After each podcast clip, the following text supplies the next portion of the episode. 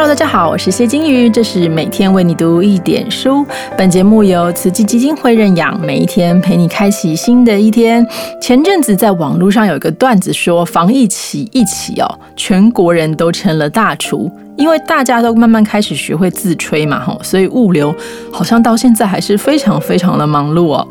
但是大家有没有想过，我们人大概一天要吃多少东西是正常的呢？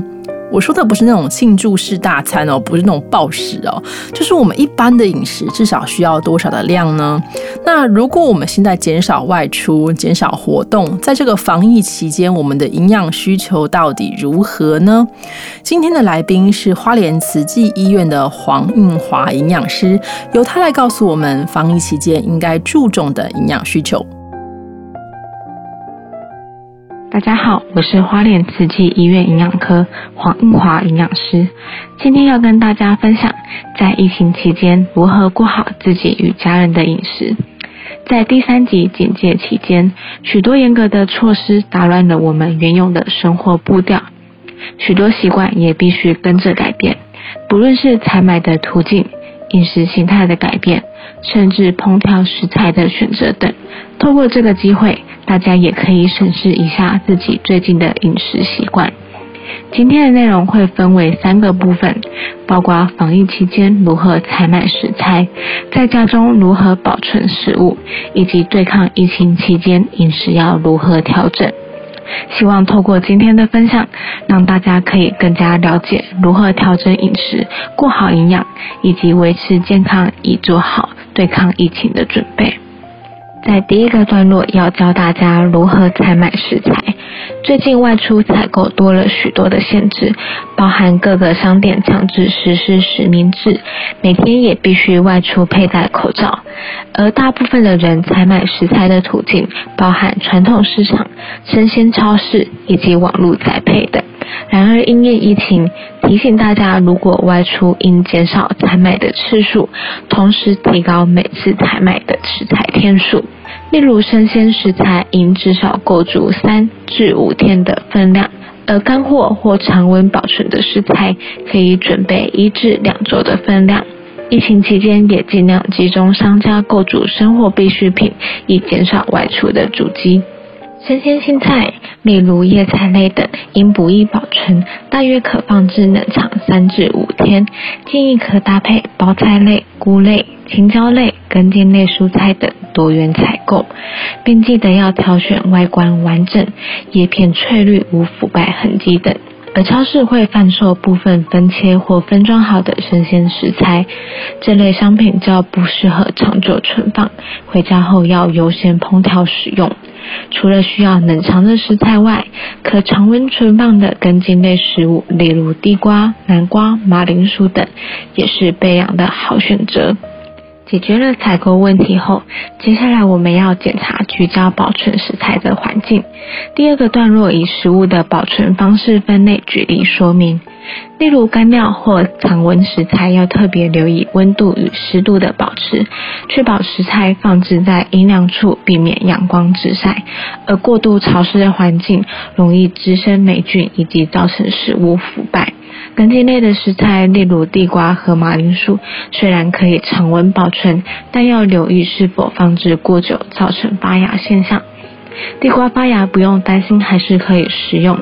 而马铃薯发芽的芽根含有茄林碱，一旦有发芽就应该丢弃，否则会造成食物中毒。再来是冷藏冷冻食品，记得冰箱要预留空间，帮助对流，避免造成温度不够。生鲜蔬果的保存可以保鲜盒加以密封，隔绝过多的空气接触。鸡蛋类应选择带壳完整的，如果是散蛋而非洗选蛋，则应该擦拭干净再放入冰箱保存，避免外壳上的异物造成污染。而加工的豆制品，如传统板豆腐，可以开水冲洗并浸泡的方式密封放入冷藏，延长保存期限。再来，大家最关心的第三个段落，在防疫期间饮食要如何调整？其实最重要的还是均衡饮食。根据国民素食饮食指南的建议，每人每日应摄取到六大类的食物，包括全谷杂粮类、蔬菜类、水果类、豆蛋类。乳品类以及油脂与坚果种子类。摄取足够的热量与蛋白质是首要关键。一般民众豆蛋类的摄取每餐应至少一个手掌心的量，才能达到鲜鱼摄取量。而想要增强免疫力，还可以加强彩虹五蔬果的摄取，透过不同颜色、多样化的食材，提供天然的植化素，可以提供身体保健以及减少发炎反应。而摄取足够的膳食纤维，也可以维持肠道菌虫的健康，并维持免疫机能。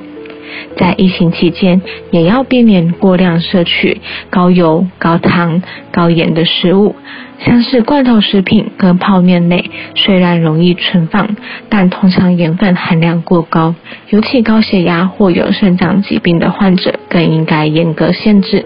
而油炸食物、零食、饼干、精致甜点以及含糖饮料类等，这些食物富含油脂与糖分，如果摄取过量，可能会提高身体的发炎反应，使得免疫力下降，还可能造成日后心血管疾病的风险。疫情期间，限制了许多外出活动，许多人与人之间的联系少了平时面对面的社交，取而代之的是网络视讯以及电话问候。除此之外，这段时间少了许多旅行放松或娱乐活动，相信很多人的心里也会感受到焦虑甚至忧郁感，而这些压力来源也都是健康的危害因素之一。许多研究都发现，心理跟许多疾病的发展息息相关，而饮食也是一个重要的因素，会影响我们身体的发炎反应，连带危害了健康。今天帮大家统整一下食物与发炎反应的相关性。研究指出，摄取足够的膳食纤维、彩虹蔬果提供的植化素、维生素 D。欧米伽三脂肪酸、维生素 C 与维生素 E 等都能够降低身体的发炎反应。相反的，如果摄取过多的热量、胆固醇、脂肪等，反而会增加身体的发炎反应。要将这些落实于平日饮食，可以利用一些饮食小技巧。举例来说，大家下次可以试着把未精制的杂粮类淀粉，像是糙米、黑米等。取代每餐至少三分之一的精致白饭，每餐饭量控制在一个拳头量以内。青菜则可以多于一个拳头的量。而选择蛋白质食物来源时，应挑选加工程度低及含油量少的食材，例如传统的板豆腐、豆干、新鲜鸡蛋等，就优于高脂肪的百叶豆腐及油炸豆皮等。同时，也别忘了控制烹调用油的使用。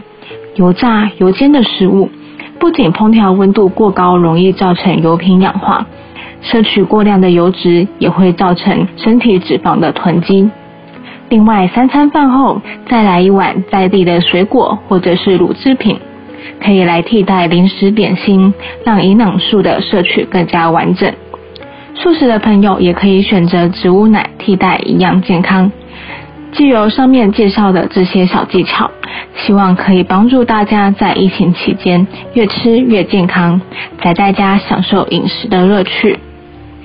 最后提醒大家，除了饮食过好营养外，也要记得养成规律的作息，每日摄取足够的水分，以及别忘了宅在家中可以做些运动，维持身体机能，才能保持良好的健康。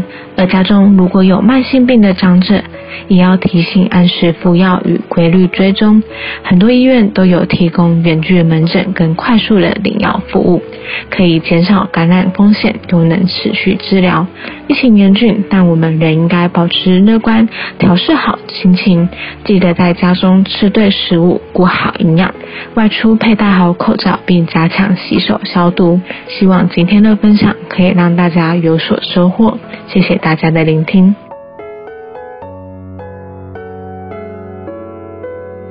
好的，谢谢黄营养师的分享哦。不知道大家听完有什么感想？我一边听一边想，糟糕，我都吃超过哎，难怪我防疫一个月下来，不但没瘦还胖了。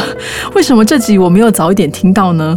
嗯，不过现在听到也不晚了哈。有很多的准则其实是通用的，这积极的饮食控制还是很可以帮助我们的健康的哦。所以我们就一起加油吧，明天见，拜拜。